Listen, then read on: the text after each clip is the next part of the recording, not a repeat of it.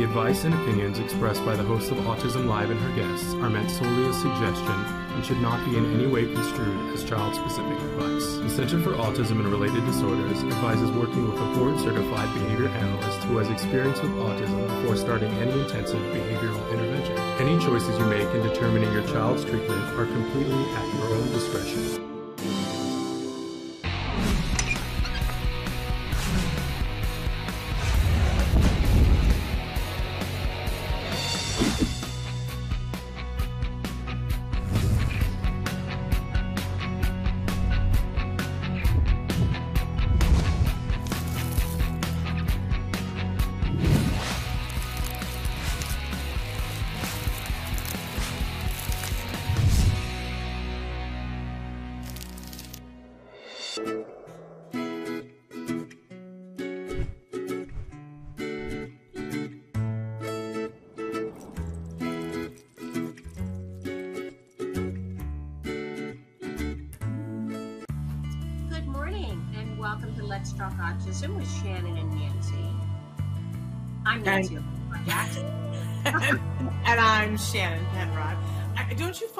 Find Nancy that with with these kind of this isn't Zoom uh, per se, but it's like Zoom that it's like the timing of it is so hard. I find myself talking over people even more than I do normally in life and interrupting. It like the timing of it is just super fun, isn't it?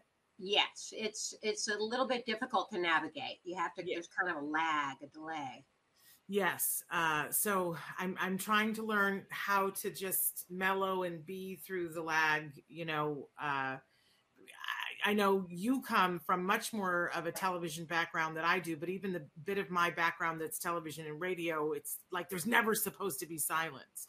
Uh, but uh, sometimes Well, my, my background in talk shows was if anybody ever cried, you were silent and you went in for the Zoom to get the full Okay. impact of the emotion.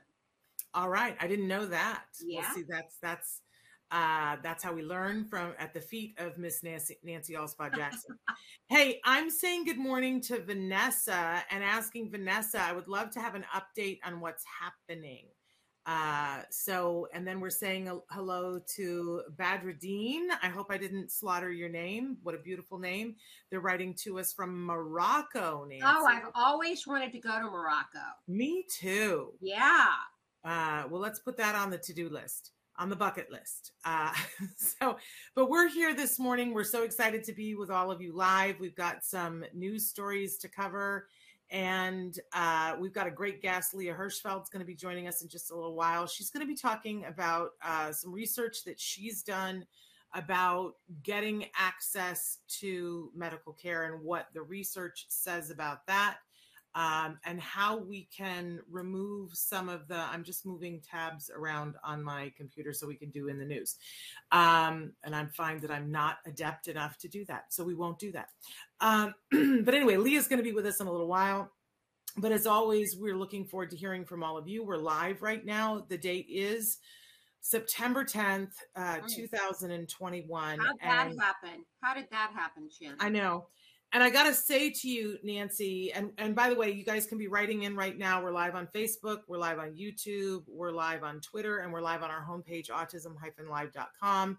Uh, and if you're watching us in podcast, please write in on the chat on our homepage, autism-live.com. Uh, we're so thrilled to have all of you here with us. But um, this morning, Nancy, I don't know about you, but I was just going around the house and going, oh my gosh, you know, the, sometimes the housework is so overwhelming to me that it sinks my battleship. And I was That's, just, that's why I try to avoid it at all costs, Shannon. yeah.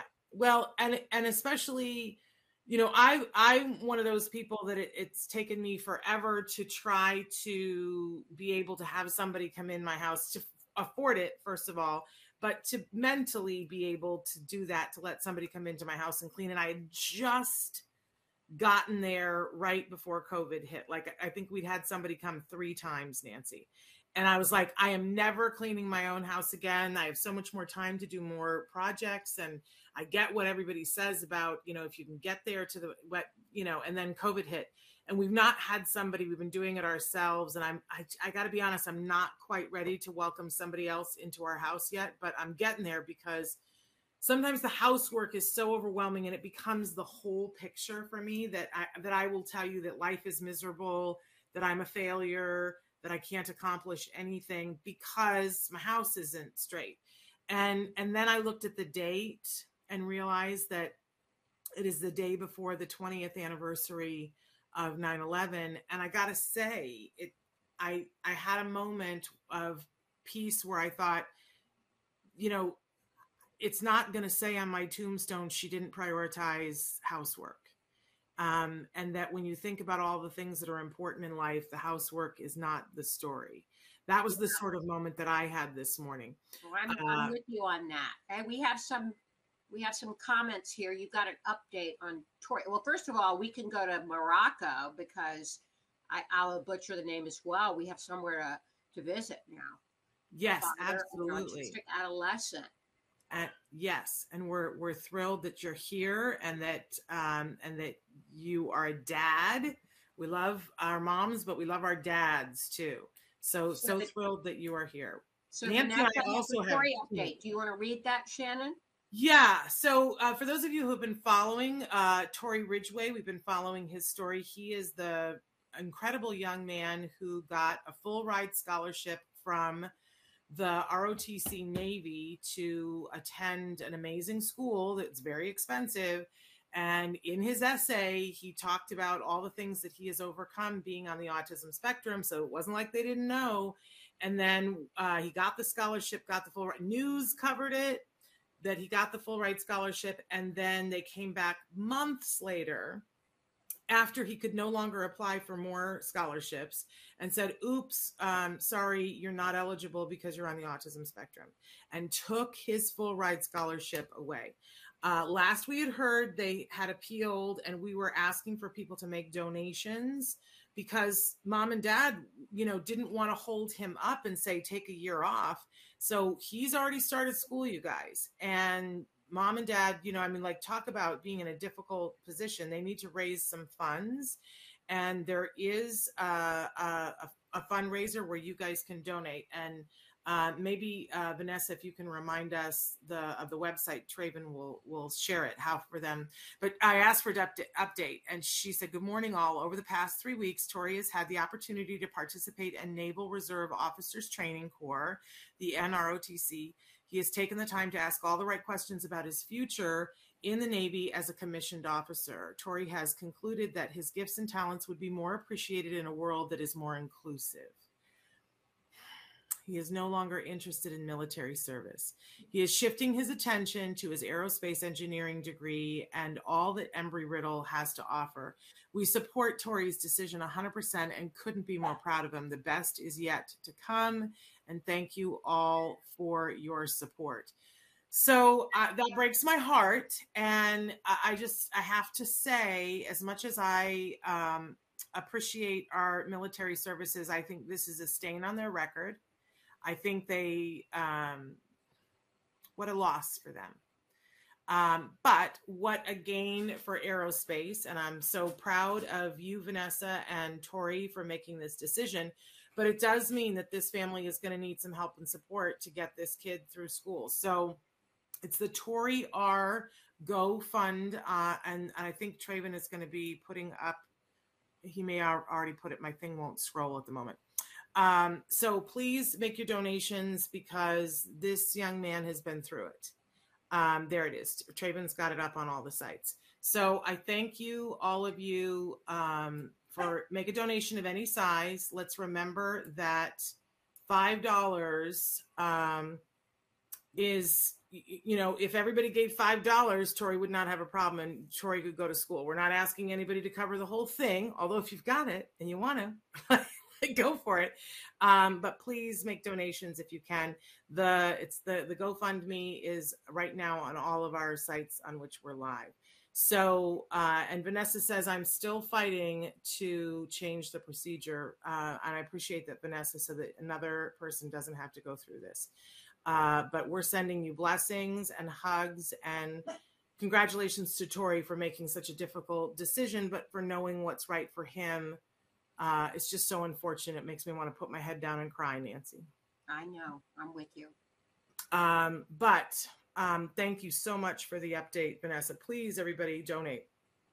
I did. I donated. Put my mouth where my money was. Money where my mouth was. Um, and if anybody else is having experience like these, Vanessa has uh, left her email on Facebook for you guys. Um, that if you have experiences and want to write to her um, to tell her about them, because at some point they're going to have to uh, address this, right? We can't let them off the hook for this. Right. All right, we're going to move on to in the news because I want to make sure we have time for Leah Hirschfeld. And I'm not sure which story I sent you first. Was it the, the, the a very disturbing story, Shannon? There are actually two very disturbing stories we had yes. today. Yes. I was in a good mood until I saw these. Yes. This is out of Howell, Michigan. A teen with autism was severely beaten at Howell High School, and a bystander recorded it on their phone. Yeah. The video is now evidence in a criminal investigation, and you mm-hmm. can take a look at that on the Fox 2 Detroit website. There's a and lot of sites that have the video. I, I, do have to caution everybody the video is very disturbing. Um, it can be very triggering. It's so I think it's I think it's every parent's fear, right? Absolutely. Um, you know, your fear. It's one of my greatest fears. Mine too. Still, um, I gotta say, and and it's just like you know, random people that for whatever reason, uh, you know, the video something must have happened before the video starts because when it starts, you can see that there already something's going on but you see these two thugs, and that's what I'm going to call them thugs, uh, teenagers who attack this young man and kick and punch him and steal his shoes and run away with his shoes. And the worst is that you can hear him, you know, um, as, yelling out in pain as the blows land. And, you know, I appreciate that the school has said this is absolutely inappropriate. We can't condone this. Uh, we have uh, we have the video. It's being used in a criminal investigation, and that no one has said whether these two teens will be charged as adults. I, and I don't, um, you know, I don't really know which is more effective, uh, charging them as adults, as teens. I don't really know. I feel so bad for this young man. I feel so bad for his family. I have to be honest that there is a part of me that I feel bad for the parents of these kids that did this because um, I, I, want to believe that they didn't raise their children to be this way um, and that they must feel, you know, this tall. Um, but I think it's a wake up call for everybody. Um, I, I, think it's important that um, you know, there were news reports about this where people in the community said it's so shocking at this particular high school because this particular high school school has been actually good at doing trainings with their students about inclusion mm-hmm. and that mm-hmm. this is kind of particularly shocking that this happened here um, so uh, and that the entire community is hurting i hope nancy that this turns into a learning moment because absolutely because it, it feels just horrible that at a high school that a kid could just get jumped and be treated this way. And look you know i don't i don't want to condone anything or excuse anything but if you're stealing shoes um, and if that was what your motive was you can see that it was much more than that because you can knock somebody down and steal their shoes and you're still a thug by the way if you're doing that. But they did so much more than that and there were even extra blows that they made sure that they got in you know after they already had the shoes. So these these uh, perpetrators these thugs are going to be in a world of hurt i hope i hope because they need to learn that this is not the way the world works. Uh, i'm with you vanessa. It's absolutely heartbreaking heartbreaking Nancy, did you have other thoughts about this except just? You know, I, I, think it's all the more heartbreaking because, as you said, this Howell School had a reputation for inclusion and amazing programs, and and the school is in shock and disbelief that this could have happened at their school, but it shows you it could happen anywhere. And I gotta say, I always have trouble with, uh, you know, somebody was standing there videotaping, and I'm like, why didn't you do something? But the truth of the matter is, is that the reason why th- this is going to stop is because they stood there and videotaped it. And I know that look, we just went through this with George Floyd and the people who videotaped and the and the guilt that they feel and yet the videotape is the thing that makes sure that you know everybody believes that this happened and they can't mamby pamby it. It's such a hard line for me. Um, so on the one hand, I so appreciate that they videotaped it, but man, I feel bad for that kiddo that nobody stepped in for him. I know. Well, we'll uh, we'll stay on top of this story as it develops and what happens to the perpetrators. Yeah. It'll be interesting to see what they are charged with and what yes. their punishment will be. Shannon, the next story is an interesting one out of England, yeah. uh, out of Very Well Health, uh, Spectrum 10K uh, which is a the largest study ever done, I believe, in in Great Britain, yeah. um, in the United Kingdom, of autistic people, and uh, there's some not. It's not without controversy.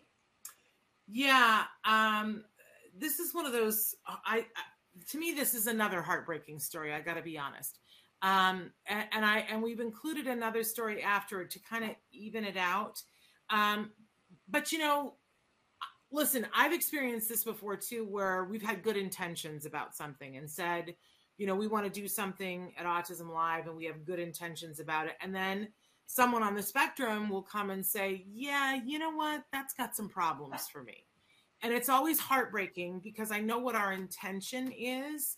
Um, but I just want to remind us all how important it is that we we have to have a baseline of listening to people on the autism spectrum. But I think we have to work on finding a middle ground. And so mm-hmm. here is the study, and the study um, is is being done by people that I consider to be very reputable. That one of the lead investigators on this is Simon Baron Cohen. Now, been, yeah, he's been a world-renowned expert on autism for decades. But there are people on the autism spectrum that don't uh, always agree with what Simon Baron Cohen has come out with and find that their experience is different because when you've met one person on the autism spectrum, you've met one person on the autism spectrum. But for those of you who don't know, Simon Baron Cohen, who is Sacha Baron Cohen's cousin, uh, if you're finding the names like, why does that sound familiar? They're actual cousins. Um, but he is the person who brought forth the theory of mind and that you could teach individuals on the autism spectrum to understand other people's perspective. Well, and there are people on the autism spectrum who say, you know, I I'm on the spectrum and I don't have a problem with theory of mind. I understand people's perspectives better than other people. But I I think we have to remember that that's not everyone on the autism spectrum. And so it's very hard because I don't think that everybody remembers to put an asterisk after every sentence and Simon Baron Cohen has put out a lot about people on the spectrum having, you know, first discovering that they that there are some people on the spectrum who have difficulty with perspective taking and that you can teach it. But there are there are some self-advocates who you know, it would it would be like somebody going on the news and saying, "Well, all women hate cleaning." Right? And and, a bunch of us would be like, yes, that's true. But there would be some women who'd go, no, no, no, I love cleaning. Right. There's just, it's just so hard to like say across the board all anything. Right. So there are people who don't appreciate Simon Baron Cohen because of that. Um, but and he's involved in this study, and it's a big genetic study where they there's part of it that's a survey, and part of it where they're taking DNA samples. And it's not only people on the autism spectrum that they're taking DNA samples from, but they're asking, would you, if you're interested in doing this, we would love as many people in your family to do this as possible. Now, to me, this is exciting research. To me, yeah, and it, it's actually it's a very large study. It's mm-hmm. um, ten thousand, I believe. Where did I? I just had had the number. Um, and it, it's also in conjunction with UCLA, Shannon. Yes, and um, and so you know, I this excites me because I'm all about looking at the DNA and starting to understand things in a different way. We've talked before on the show about 23andMe and all the things that they're discovering because this large pool of people have put their DNA into 23andMe. Now, I have friends who say, I'm never going to do 23andMe because I don't know what they're going to. And do you realize when you do that, you sign away a thing and they can, you know, they can disclose your DNA, you know, and find all these things and there are all these things to worry about. And I personally have said, Oh, I love it. I love it. Please use my DNA. And if you find a distant relative who's a murderer and convict them because of my DNA, woohoo! you know, you know what I mean?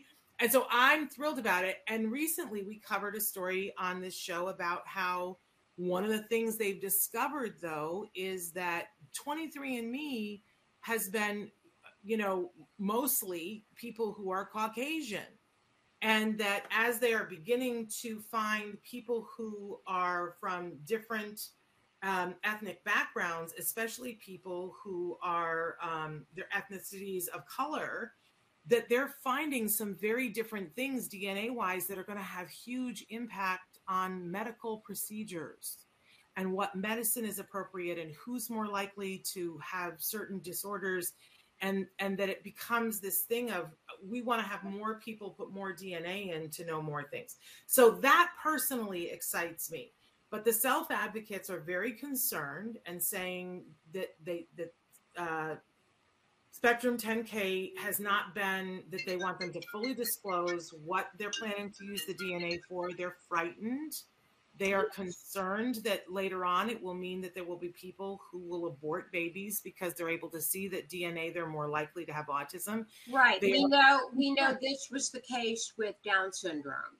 Uh, yes, this is not. it's very difficult, in fact, to find uh, children with Down syndrome because of the fact that uh, amniocentesis has led to so many abortions Yes. Uh, once autism has been diagnosed, there um, the response from the autism community has been so strong that there is a hashtag uh, Stop Spectrum 10K that has developed about this. And I, and it's hard because I can see both sides of it. I, I you know, um, Sacha Baron Cohen is quoted in this article as saying, you know, I'm paraphrasing here, but he's basically says so what you you don't want us to ever do genetic testing on autism? Are you because it could lead to a lot of breakthroughs in terms of healthcare. Um, and i see where he's coming from but i also you know really want to listen to uh, people on the spectrum with their opinions. I think it's super important to note that it's not everybody's opinion that a lot of people have already signed up for it and are excited to do it and their families are excited to do it and they and they're thrilled that their DNA is going to be taken and used in this way. I I can say that you know when when our son was diagnosed Nancy, we wanted to take part in studies. We were like please let let you know our experience be useful to people after us. Yeah wyatt we took part in studies several uh, one involving hyperbaric oxygen chambers. We did that study at CARD. Uh, we've done several studies when wyatt was younger. And and in most of those studies now the hyperbaric chamber was slightly different because there was the potential for it to have a benefit directly to the children that were in that study. The hope was that it would but in a, a lot of times you participate in a study and you understand that you don't know what the outcome is going to come from it but even if it's the best outcome it's not going to have a direct benefit to your family to your child or to you. That you're you're donating your time and you know in this case your dna in the hopes that somewhere down the line it will lead to a breakthrough for another person. I appreciate that the self advocates are saying very poignantly there are those of us who need help now and you are spending money on something that's an if for the future and that there should be more things to benefit individuals right now. I appreciate that and i i hear that. Um i think they're different. I think you know um when you're talking to people who do research there are very few research things that have a, a, for sure benefit right now because if it, if we knew for sure it had a benefit right now we wouldn't need to research it. Um, and so I, it's hard. I think that this is really hard. But i but i think people should read up on it. I think people should form their own opinions about it. I think people should if you're registering to do spectrum 10k you should inform yourself about what it is so that and they they have something called informed consent. Before you do something that you should know. Um, but if you're comfortable with it, I personally, I think if they can get to a place where they disclose what they're trying to do um, for people on the spectrum. By the way, they've been very clear that they that this research is not seeking to cure autism or to do anything to harm anybody on the autism spectrum. That is not the motive of this research. They've been very clear about that. Yeah. But the advocates are saying, but what will the research be used for once you've done this? Uh, and I think that's a harder thing to answer. Uh, but I hope they can sort it out because I I feel like the research is pretty important. We better move on, or we won't have time for Leah. Yeah, but so for the other for the other side of this, though, um, we I just wanted to cover a, a, I think a really strong voice to be listening to right now, and we've reached out to see if he will at some point be on the show. There's a journalist who happens to identify as being on the spectrum himself, and he has a new book out that everybody's talking about. It's on my reading list um, to be able uh, to read soon, but I haven't gotten to it yet. But again, we have reached out to see if he will be on the show. Nancy, do you know who I'm talking about? Eric Garcia has written a book called We're Not Broken. Shannon, I wasn't able to access this story because I've reached my limit for free reads on the New York ah, Times without and- subscribing. So you'll have to tell us a little bit more about Eric Garcia. It's called well, We're Not Broken Changing the Autism Conversation. I love the title and this is in the New York Times, and I want to encourage people to go to the article, which I cannot pull up at the moment myself, not because I've reached my limit, but because it won't come up. Um, but I've heard from so many of my friends on the autism spectrum to say this is the book to read right now.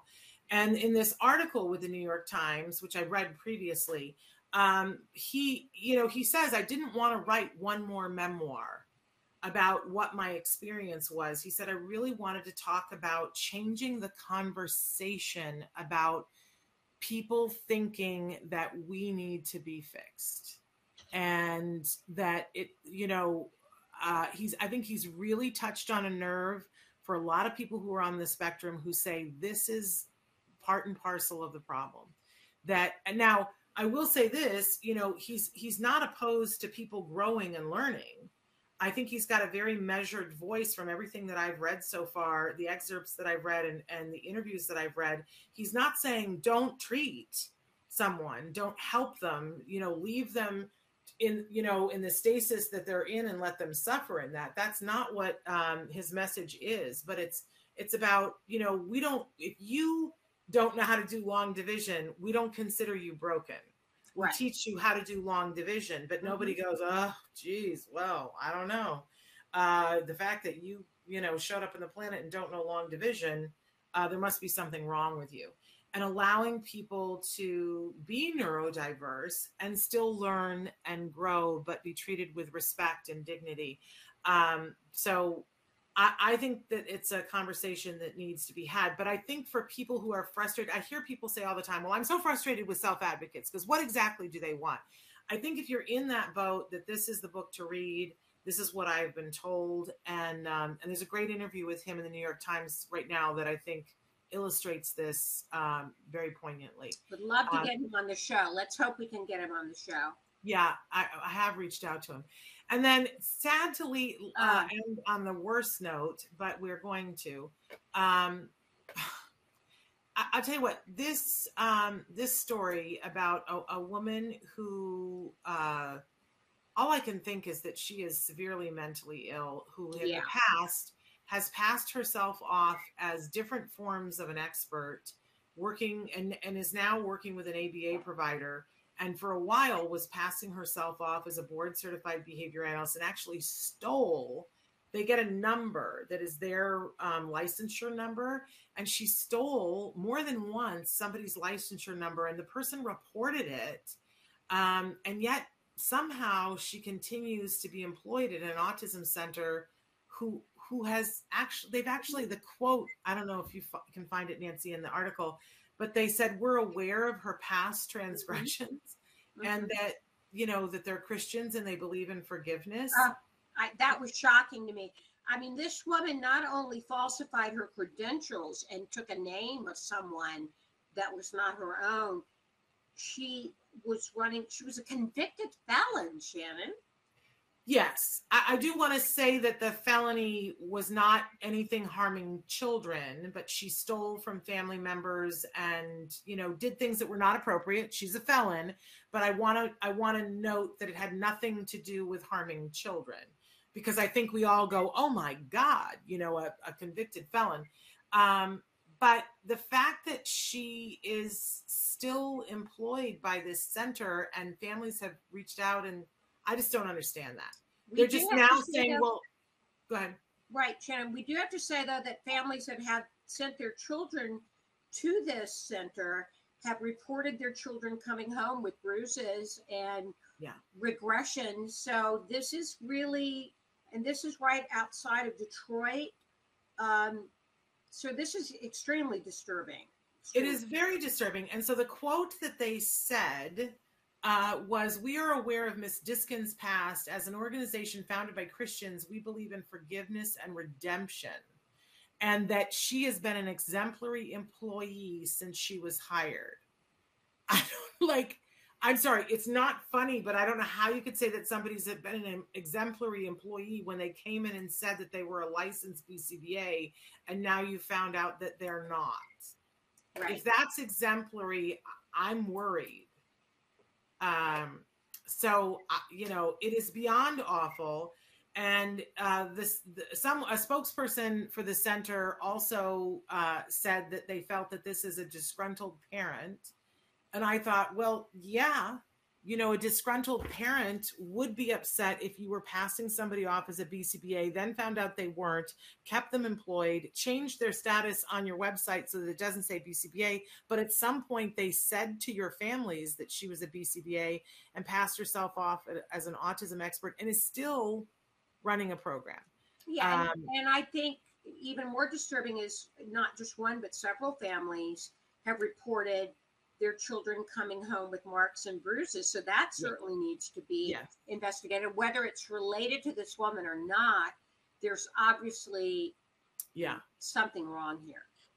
Horribly wrong. And you know, we always say to people, you want to be working with a licensed BCBA, a board certified behavior analyst, and that you can go to bacb.com and you can look up to see if they're licensed well, the problem is that this woman stole another woman's license. Now, their name was different than hers, and but she would when when parents would look her up and say, "So are you so and so?" and she would say, "Oh yeah, that's my maiden name."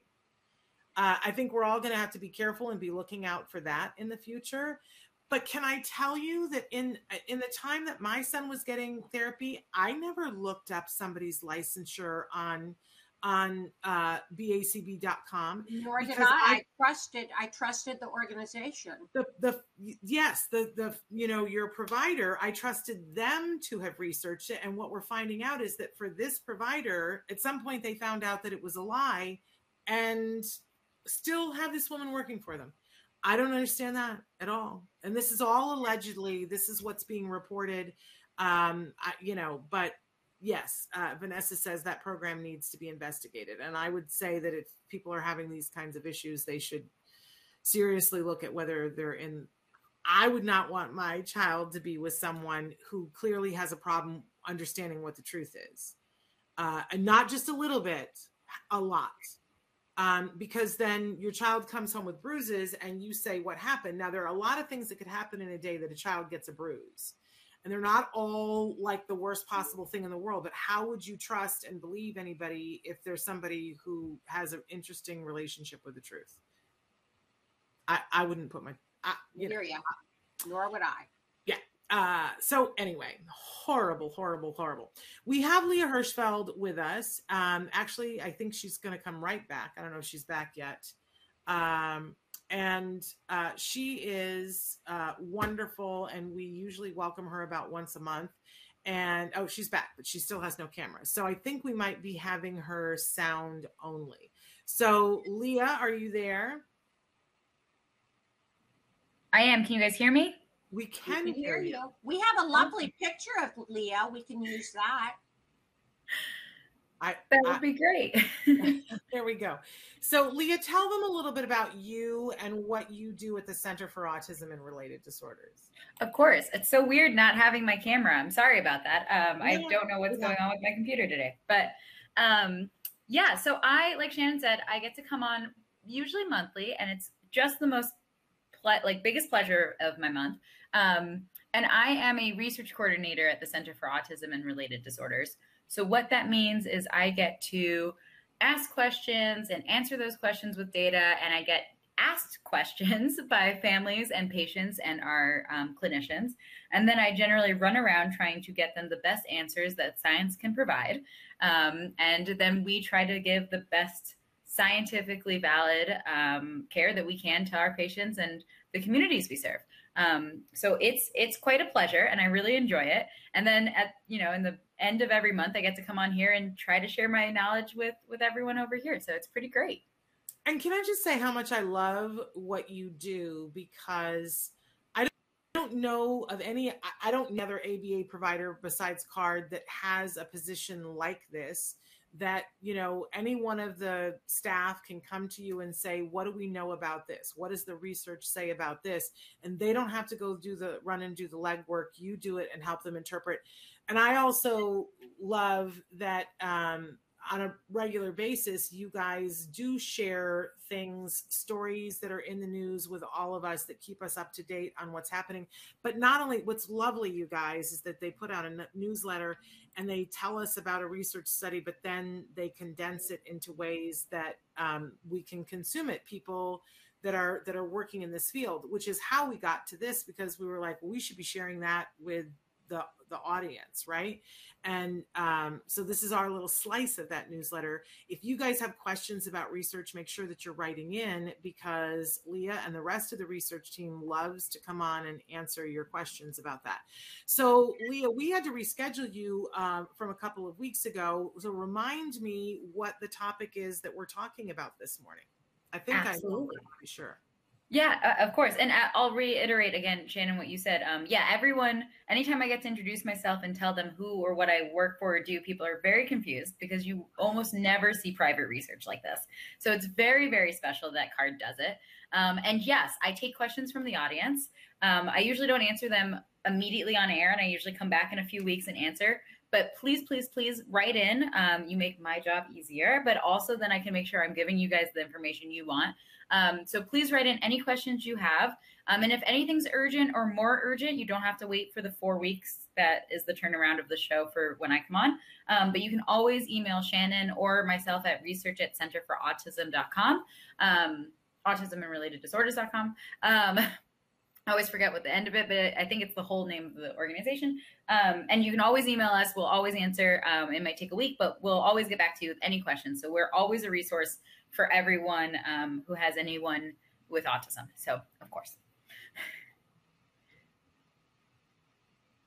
Muted. Oop. And now I can't. Now I'm here. Oh, uh, Traven, Traven and I were both unmuting me at the same time, which double negative me out. Uh, so remind us what today's topic is. It's access Absolutely. to healthcare, right? Yes, that's correct. Um, yeah. So one of the questions that we received from a, um, I think a parent or a community member asked, do individuals with autism receive less quality health healthcare or less access to healthcare? There's my picture. That's an older picture, but I love it.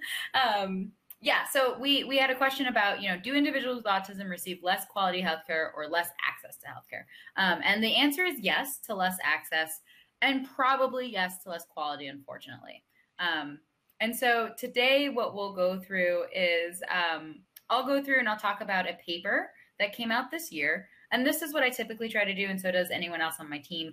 Um, we'll come on, we usually try to pull a paper that came out in 2021, 2020, maybe 2019, um, so that it's the most up to date information. And then we'll kind of walk through what the researchers found, what, how to kind of parse all that information, some takeaways, um, and some action items that uh, folks might be able to do. Um, So this one, this paper was published this year in 2021. It's by Malik Soni and colleagues, and it's about healthcare access barriers for individuals, and they go from diagnosis to adulthood. So they looked at folks from zero all the way up to adulthood. Um, and this one specifically was a literature review. And what that means is that the authors conducted an extensive search of um, currently published paper to determine what's going on. Um, and I really love literature reviews because it means that instead of just looking at one paper, you're getting possibly a broader analysis and a broader look at the current current literature. Um, so anytime I try to come on, or anytime I try to make a point to anyone, I try to look for a literature review because I say, look, this is a decade's worth of research summed up here. There's also great single studies and things like that.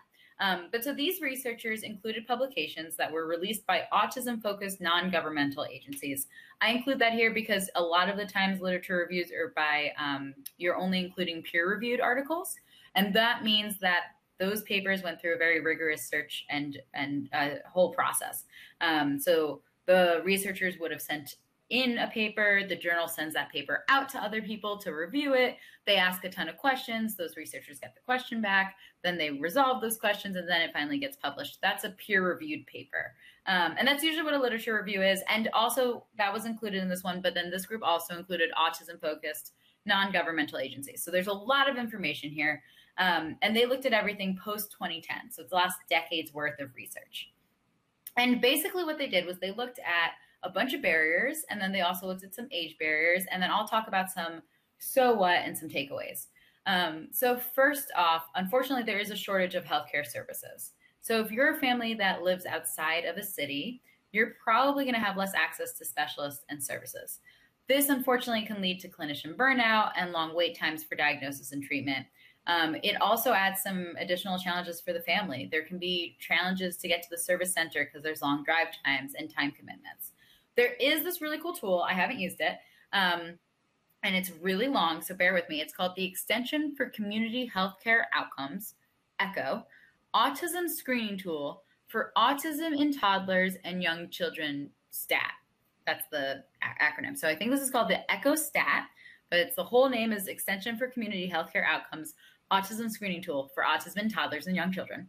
Um, that's a mouthful. But that what this is what this tool does is it aims to connect local phys- physicians with autism experts to assist in screening diagnosis and treating individuals in non non-urban areas. So if you're um, not getting the time you want but you have a family doctor or, or a primary care physician who just doesn't necessarily have the expertise in autism you might be able to go to them and say listen i heard about this tool. It's called the echo stat and it'll connect you and us to an autism expert to help with screening, diagnosing, and treating.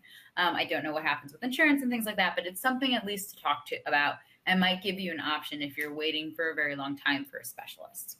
Um, transitioning over, you also have a problem, unfortunately. Can, we, can we stop for just a second and go back over that? Because I think Yes. that that's pretty important because so many people are having difficulty accessing assessments right now and getting diagnosis. So if they're having a hard time, where do they call?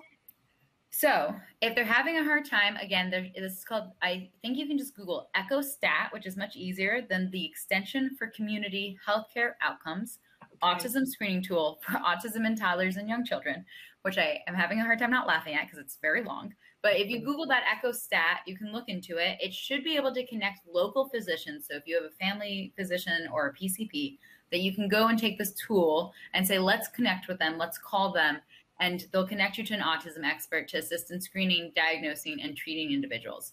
That's They're- crazy great. It's Okay. crazy great. I, I think there's still probably long wait times. I'm hoping there's not, but it's at least a tool to de- definitely check out. Okay. Leah, I have Leah, I have a question before you go further. Um, when you say lack of access to medical services, is this also including ABA, for example, or would that not be continued considered a medical? I don't know if that's what the researchers are including here, but I would say I would I would hazard a guess that yes, I think there is a severe lack of ABA services. Again, I mean, it, even if there's one in an hour drive around from your home, that's still to me a pretty severe lack if you have to drive an hour and an hour back each way. Um, so I'm I'm sure there is a, a lack of uh, accessibility for that as well. Cool. Um, cool. Okay. Not cool. I always say cool, and it's most of the time when I come on, I'm not. It's not cool. Um, but the next thing to talk about is physician knowledge. Um, so this kind of goes in hand in hand with the shortage of healthcare services. So with physician knowledge, there's a lack of physician knowledge around autism, around managing care and supporting individuals. And most doctors will will admit to that. Most a lot of medical students will say that they just don't have the training in in dealing with and working with folks with autism, unfortunately. Um, and what you might see a lot of um, is that some doctors will ascribe non-autism symptoms to a patient's autism. So what that might look like is you might bring your child in and say, little Johnny has GI problems. He's having tummy issues. And your doctor might say that that's because they have autism and move on. And if that happens, push back or try to find another doctor. Um, I'll kind of touch back, touch on that in in a little bit. Um, but you know, they, you can still address those problems even if your child has autism. You can go and say, no, no, no, I, the, we need to look for ways to solve his tummy issues. And they might do this too with sleep and other issues. Um, one of the helpful things to explore here as well um, when you find a lack of physician knowledge or before you go to a new doctor um, or as a tool to help your child grow managing their own healthcare, is called aspire's autism healthcare accommodations tool so this is AASPIRE, Aspire's Autism Healthcare Accommodations Tool. That is much easier to say and remember. Um, and that one, absolutely Google. They have a bunch of examples.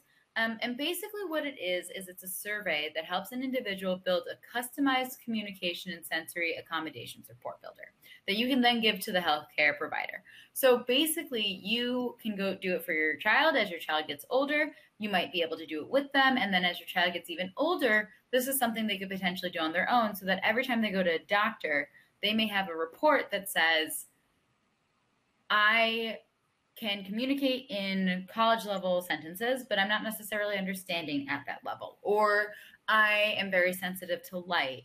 Or um, I'm very nervous about new procedures. Please let's do a mock procedure before I have something done. Um, and it gives a bunch of examples and a bunch of um, ideas and things like that. And it's very lovely and very well written. So you can work with your child together and you can go through the survey. And then it's a two or three page document for the doctor that you can have in their medical chart that says, these are the things to know about my child that will make this session with him better for everyone. Um, so that is Aspire's Autism Healthcare Accommodations Tool. AASPIRE, Aspire's Autism Healthcare Accommodations Tool. I totally recommend everyone look at it. Just Google it really quickly.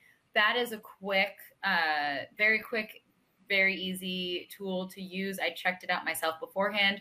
They're, they have a bunch of mock PDF ones, and it's really neat. It gives a bunch of ideas of what you could say to your doctor as well, even if you don't print out and use the survey. Five minutes, totally recommend. Was very very cool. Um, I have other barriers, but I'll pause.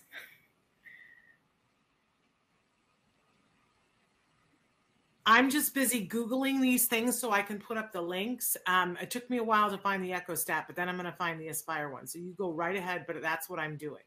Sounds good. Yeah, the Echo Stat one I, I had a harder time with as well. Aspires, the moment I put it in, I found it and it was awesome with a bunch of PDFs. Um, so highly, I can definitely recommend the Aspires. Again, I looked through those PDFs and there was really cool, great information. It was awesome that, and I like that it's a transition tool. So you can do it for your child as a toddler you can do it with them in middle school, et cetera. And then when they go and transition to dealing with their own medical uh, and healthcare, they can start filling out that survey for themselves and taking it and advocating for themselves. Um, so I think that was awesome. Um, next, you have a few language barriers. Um, just as a heads up, you know, multiple organizations have translated resources describing the signs of autism. Um, steps to take when those signs are detected and summarizing support. So if you're having any language barrier issues, you can always reach out to us here at a CARD on the research team to Shannon. Um, and generally, we probably could find something that's been translated, fortunately. Um, Unfortunately, there's a lot of stigma around autism and having autism and going to the doctor. Um, if that's something that you're dealing with or something you want to have a conversation with with your child, um, you know, I just found this out that the Sesame Workshop introduced a Muppet with autism. So that's Shannon's nodding. She's like, I know that. Uh, so that sounds really cool, um, and that might be something that where you can start to have a conversation as well. Um, We've actually had Julia, the the the woman who plays Julia, on the show. Oh, that's so cool. Yeah, Believe me, I geeked She out did. on it. I think Nancy did too. yeah. Um, she was. and she is- I'm sorry, Nancy, I interrupted you. Oh, I just said she was fantastic. And she's the mom of an individual on the spectrum. Right. Can we can we get that plug in too? Okay, so I just put links to Echo Autism and Aspire on so that if you're watching live on Facebook, YouTube, or Twitter, those links are there right now for you. I also put the link to the Eric Garcia one because uh, it was what I had uh, posted before, but there you have it. You have the article, the New York Times article. Uh, okay, Leah, go right ahead. Thank you. Um, and I've, I've scrolled through down uh, down through the comments while you were talking, Shannon. Thank you for posting those links. And I saw a few uh, questions as well. Um, and those I can definitely talk about um, as we continue for sure. Um, Fabulous. Awesome. Um, so there's some age different barriers as well. Um, so you know when your child is zero through 17, and this all kind of wraps up and touches on what we've already discussed. There's a limited expertise and capacity for ASD screening and diagnosis, and again, that goes back to that EchoStat tool that might be useful. Um, there's a lack of awareness or insufficient insurance coverage um, for genetic screening following diagnosis. I won't get into that this time. I know we've talked about it on the show before, um, but that's something to, to think about. And there's a lack of clarity around referral pathways as well. Um, as your kid transitions between the ages of 16 and 25, it transitions off to adulthood. Um, you know, unfortunately, there's no or incomplete implementation of healthcare transition services. Um, this is, I think, known as the services cliff, um, where at 21, services just kind of stop, which um, is a serious bummer. Um, and there's a lack of clarity around the appropriate use of healthcare, um, especially for higher functioning individuals. And there's, again, suboptimal physician awareness of healthcare needs. Um, and then once your child transitions up to adulthood and takes care of their medical needs potentially for themselves, there's communication difficulty, difficulties between phys- physicians and adults with ASD. Um, and that's where, you know, again, that Aspire tool might really be helpful for your child, where they can say, listen, this is a report. This is going to help explain who I am and what I need. Um, there's a shortage of services or limited insurance to address mental health comorbidities, unfortunately. And again, there's another suboptimal awareness about the understanding of needs of aging adults with ASD. Um, and, you know, I'll, I talk all through this and, and I have a bunch of so what's, you know, I, I do have a bunch of like, what can we do? Um, and, but I like to point out, you know, as we go through this, a lot of the research that I, I come to um, and, and show on this show, um, I feel like a lot of the times it's you know we already know this. I already know this. I have a child who's two. I've already done this. I don't i have i can't get him diagnosed etc um, but it's important that we're doing the research on this so that we can take this research. And when i say we i don't just mean caregivers of individuals with autism or individuals with autism but i mean CARD and everyone who advocates for individuals with autism that we can take the research and say listen this is important. This is what the research has been found and we need to put this into practice with our doctors with especially with our medical students. And i think that is where we're going. They have been doing studies with medical students about providing more compassionate care about providing more care with individuals with autism. Um, and this translates also over to you know asking about pronouns and being more thoughtful about the differences that everyone has. So i do have a lot of hope about one day this getting a lot better. And this is the first step this kind of literature review that says listen this is what we found. Um, i have a bunch of ideas um, that Karen Nohelty helped. She's their director of research and has incredible ideas. So if you ever have a problem definitely send us a note because we always get to consult with her and she's brilliant. Um, as is most honestly everyone at CARD. They're just incredible people to work with. Um, and and so I'll go through that, but I'll pause really quickly before I go through all that to to say any questions. Still muted. I see what one person has written in, and I think it's the song of so many people. They say, I need someone to mediate for me. I've been dealing with this alone, and every time I ask for help, I lack communication required and I shut down. And I think what we've seen this across the board with adults that are on the spectrum that, um, and, but we also see it with the caregivers, Leah, that like somebody wants to get help for their child, but to do all of the steps to get through it, they, it's almost like somebody needs to provide a social worker or or a caseworker or someone who can help you to jump through the hoops to get to the healthcare. So in all of this, what what on your list would help with that?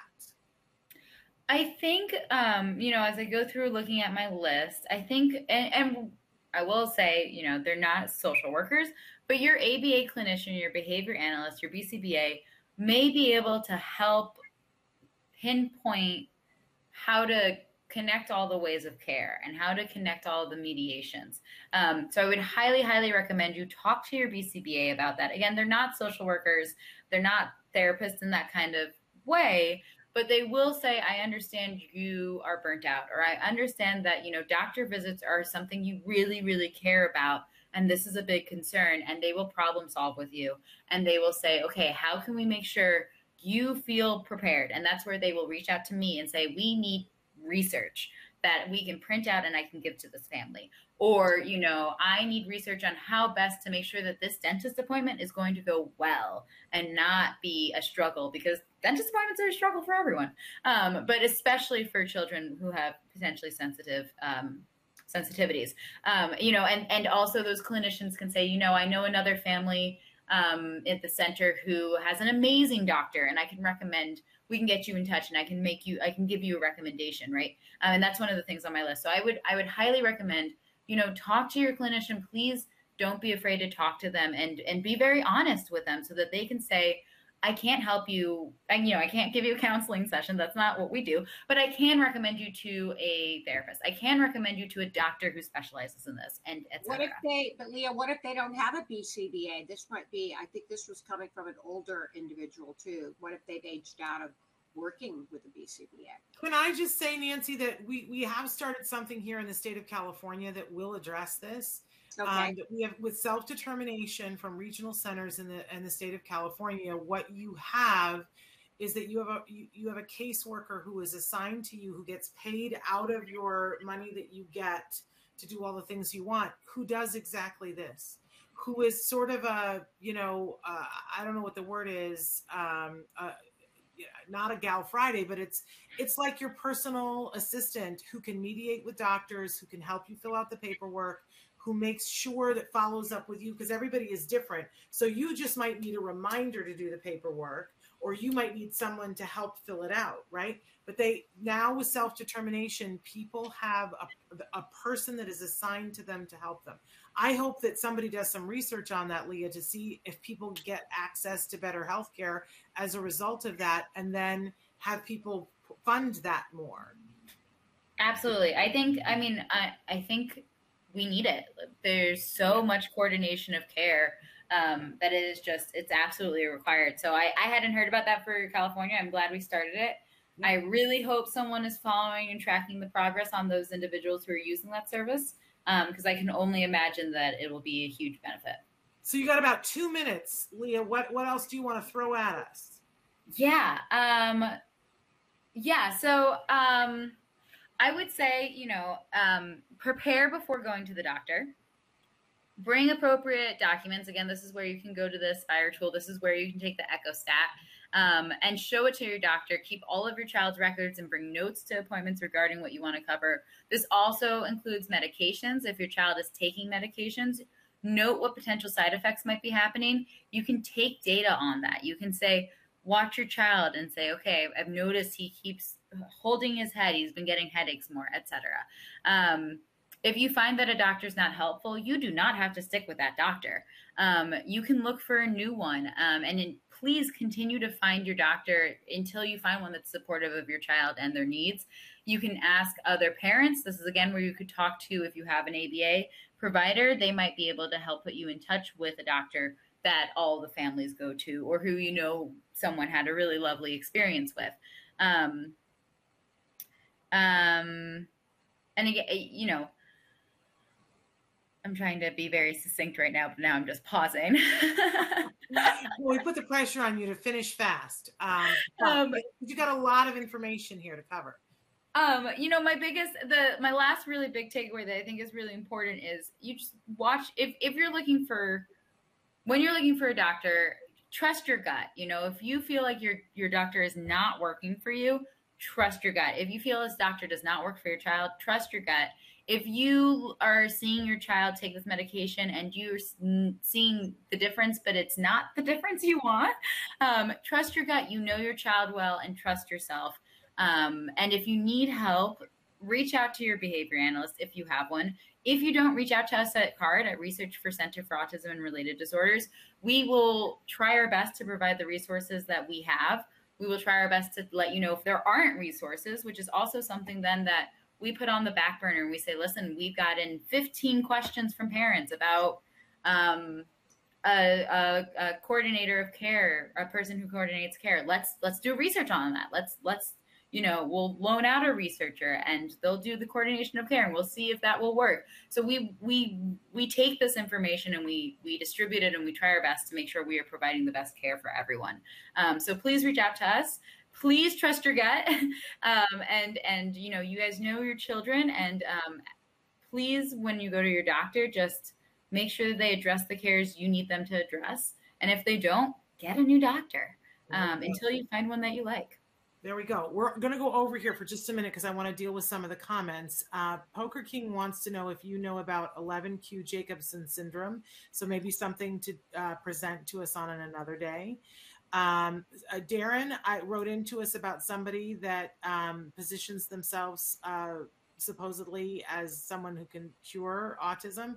We are not aware of that person or aware of those claims, um, Darren. So I'm going to choose not to comment on that, but to say to you, have no knowledge of that. And I think it's widely understood in the autism community that that language of somebody purporting to cure autism is not what is considered helpful to the community. Um, so I, I, would be very wary of people making those kinds of claims on a couple of different levels. It means that they're a little bit um, tone deaf to start, and and you know, and and to say that you can do that seems um, what's the word I want? Irresponsible. Mm-hmm. Um, is the word I think that I want. I also want to say to Badruddin, who wrote in and told us about a book that they've written about their son, I will definitely check it out um, and and the documentary that you told us about. I will definitely check that out as well. That's all in the comments. I do want to say to the person that we were talking to that Nancy, you appropriately had the sense that this was an adult. They said I'm 33 and I'm Australian. And while you don't have the benefit of the lovely California self advocacy, I can tell you that in COVID, some of the advances that we have made are going to be helpful to people. If there's anybody that you know, whether it's a friend or a relative who can be of support to you when you go to the doctor. I know I have been on a, a, video call with people in another state for a friend to be there to support and to help ask questions and to take notes for them to go over it afterward. And so if you have anyone in your life who can do that, you know, ask your doctor. I think more people have more technology to be able to do that kind of thing to help you to advocate. I know just recently my son went for a checkup for the first time where he was the person, he's 18 now, and he was going to drive the bus on it. And so we sat down and made a list of all the things that he was going to talk with the doctor about, and he had it on his phone. And, you know, I think for everybody that that's a good thing to do. But if you need somebody to help support you with the list, ask for friends and family if somebody's willing to do that. They can do it long distance. And if nobody can, go to your whatever your local support and ask is there somebody who can help me with this? I bet you that there's somebody who would be willing to do that for you. Everybody needs that. That's not just people on the spectrum. They tell you if you're going to the doctor to talk about anything substantive take somebody with you. If you can't have them on zoom. If all else fails record the thing and take it to somebody afterwards and walk through it afterwards. Nancy is there any or, or leah or anything you want to share with any of that I'll throw in, you know, you you said you can use Zoom. That is true also about, you know, one hopefully positive thing coming out of COVID is that telehealth and televisits are becoming much more regular. Most people are offering them, and um, your insurance companies are typically covering them. This is true for ABA services as well. So, you know, definitely explore that option both with your doctors and with your behavior behavior analysts if that's something that would work for you and your family. Absolutely. Amen to that. Nancy, last thoughts? Um, I just want to thank Leah for coming on. We could talk no about kidding. this for another hour, but uh, really illuminating. And thank you to all of our viewers for writing in. Absolutely. We got a big week next week. Um, really looking forward. Uh, we on Tuesday we are having Lisa Ackerman from TACA. That is the Autism Community in Action. And I want to let everybody know that she has some free passes to, I believe it's the 35th um, uh, TACA conference that's happening this fall and we've got some free tickets. If you want to win one of those free tickets to the conference, I, which is amazing, and I think there's at least a portion of it that you can do uh, online. So everybody should want these free tickets. You got to tune in on Tuesday to see Lisa Ackerman with us, and she's gonna give us the 411 on a bunch of things that we need to catch up with her on, including I think she's going to be talking about the new data that's about to come out of the CDC with prevalence numbers and how it is not the same data that we looked at before. So you should not be measuring it against the old data. Um, so hopefully we're going to talk about that and so many other things. And on Wednesday, we've got Dr. Doreen Granpeesheh. I'm just going to say this, put this out there. Wednesday is my birthday. If you, you have to be here, you need to tune in um, because I get to talk to Doreen Granpeesheh, Dr. Doreen Granpeesheh on my birthday on the show. And maybe we'll have some fun things for you because uh, it's my birthday. So uh, tune in on, on those days. Then on Thursday, we've got Bonnie Yates back with us. And, uh, and then we, we do not have a show next week for Let's Talk Autism with Shannon and Nancy because Dr. Granpeesheh and I are speaking at a conference um, that's in Arizona. But um, that's sort of our week next week. It's a short week, but a big week. So make sure that you tune in. Until then, give your kiddos a hug from me. And give yourselves a hug from me. Thanks for joining us today. Bye Thank you so much for having us.